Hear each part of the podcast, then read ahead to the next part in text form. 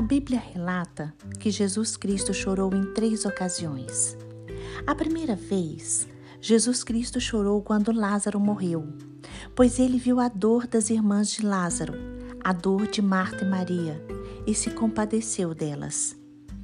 A segunda vez, Jesus Cristo chorou em sua agonia no jardim do Getsemane. Ali, Jesus orou com forte clamor e com muitas lágrimas. Naquele local, Jesus sentiu um grande peso pelos pecados da humanidade. Terceira, na terceira ocasião, Jesus chorou por Jerusalém. Jesus lamentou pela situação daquela cidade. Foi um choro de lamento e de profunda dor. Aquela nação estava em pecado e em desobediência e tinha desperdiçado as oportunidades dadas por Deus. Jesus viu a cegueira espiritual e a ignorância no coração do povo. O templo de Deus havia se transformado num covil de salteadores e os religiosos, por inveja, queriam matar Jesus.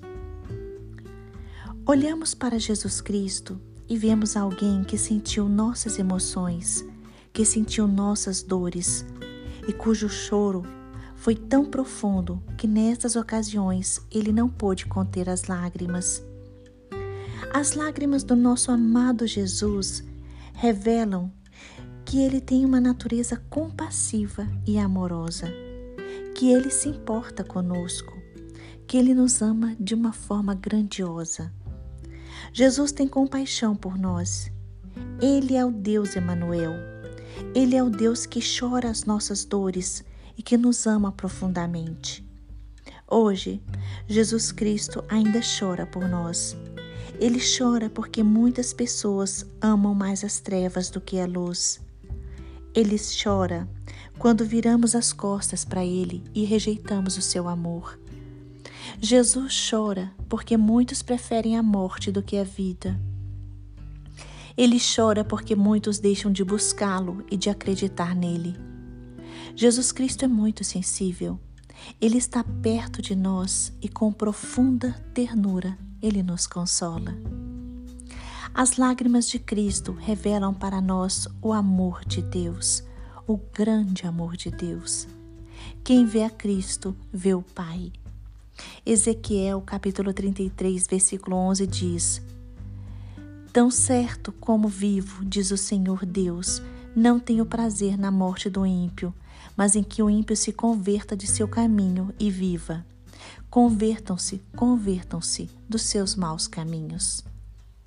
Irmãos, Jesus Cristo chora quando ouvimos a voz de Deus e endurecemos os nossos corações. As lágrimas de Cristo nos encorajam a confiar plenamente neste Deus que deixou a sua glória e habitou entre nós. Jesus Cristo morreu por nós para que pudéssemos viver. Ele chorou para que pudéssemos viver uma vida alegre e eterna. As lágrimas de Cristo são um convite para que os pecadores se aproximem mais dele, para que os pecadores se arrependam dos pecados e passem a servir Jesus de todo o coração. Hoje, Jesus disse em Mateus capítulo 5: Bem-aventurados os que choram, porque serão consolados. Não faça como Jerusalém fez, não faça como aquela cidade fez. Não despreze a palavra de Deus. Ore ao Senhor, peça sabedoria, peça conhecimento e escolha servir a Deus.